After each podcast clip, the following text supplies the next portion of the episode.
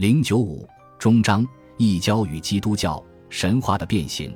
这是德鲁伊或发誓作恶的残忍者的悔罪，或是讽刺作家、同居者、异教徒或通奸者的悔罪。也就是七年的时间里只吃面包和水。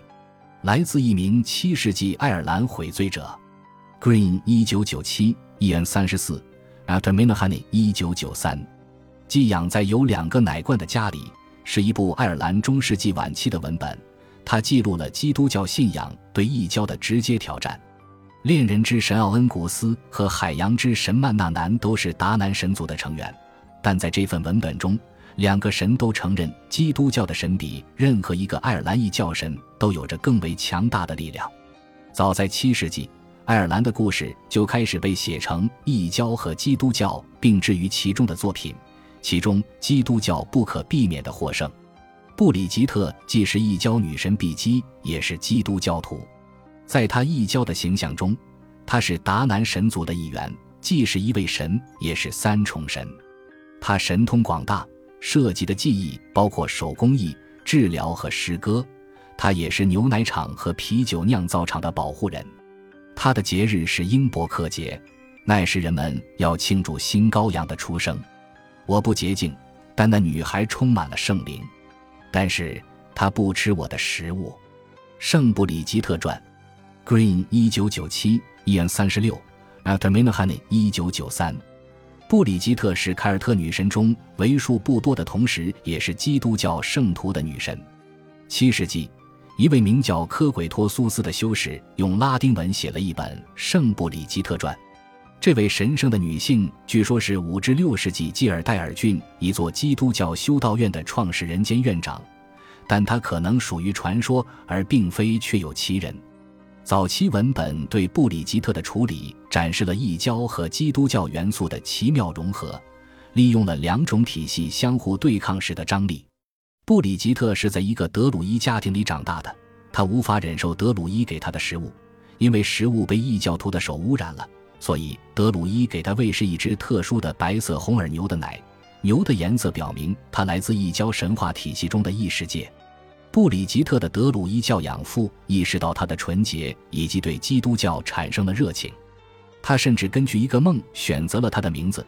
梦中三个基督教修士出现在他面前，只是他将他命名为布里吉特。但即使作为一个基督教圣人，他也保留了一些原本异教神灵的职责。特别是黄油的制作和酿酒，布里吉特的故事将从异教转换为基督教的过程描绘成了一种非常和平、几乎天衣无缝的过渡。但在同样撰写于七世纪的圣帕特里克生平叙述中，则完全不是这样。据说他在四百三十二年使得爱尔兰改信基督教。异教徒和基督徒之间的冲突贯穿于帕特里克故事的始终。特别值得一提的是。帕特里克对国王顾问、宫廷众德鲁伊的高贵地位和神奇力量提出了挑战。他们对帕特里克轻蔑的嘲讽他们的精神能力感到愤恨。一个特别有影响力的故事，是关于这位基督教圣徒与国王洛克哈尔的德鲁伊卢凯的不和的。在塔拉，卢凯试图在一个重要的异教节庆上，在帕特里克的酒里下毒，失败后。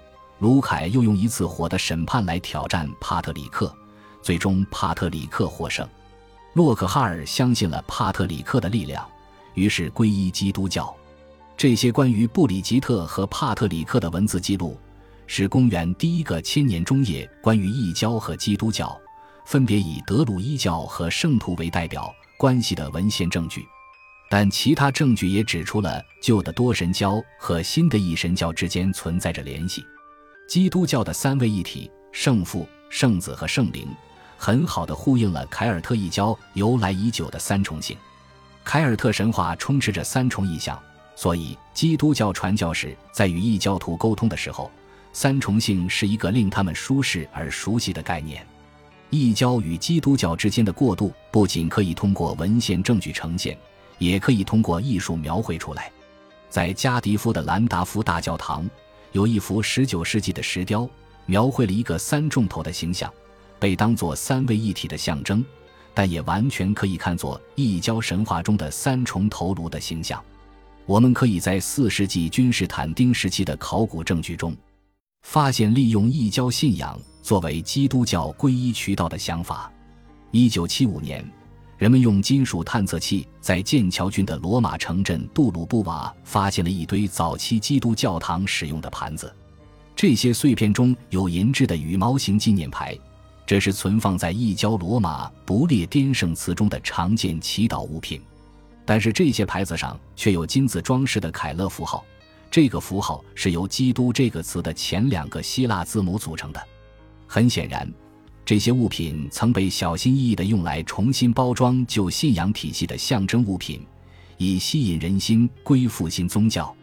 人头是神话和前基督教意象中的另一个永恒主题，但早期的基督教艺术家也为这个宗教符号着迷。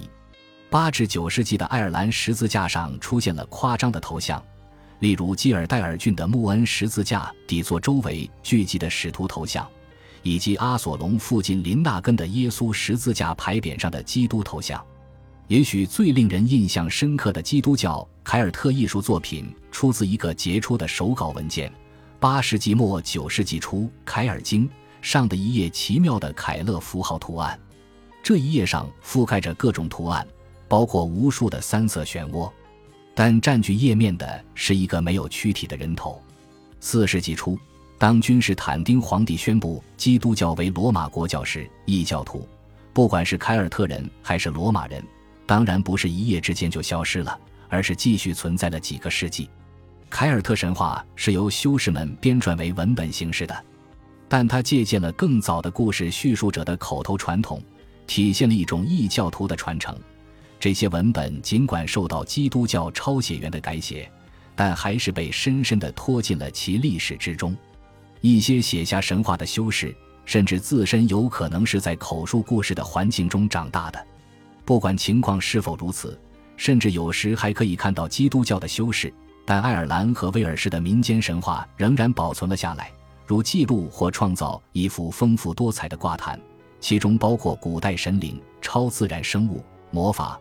不断干预人类事物的精灵鬼怪的故事，即使基督教在凯尔特地区已经普及了几个世纪，异教神话传统的力量依然继续显现，并没有被新的异神教信仰所抹杀。一个生活在十世纪晚期的人，很可能在公开场合是基督徒，私下里依然是异教徒。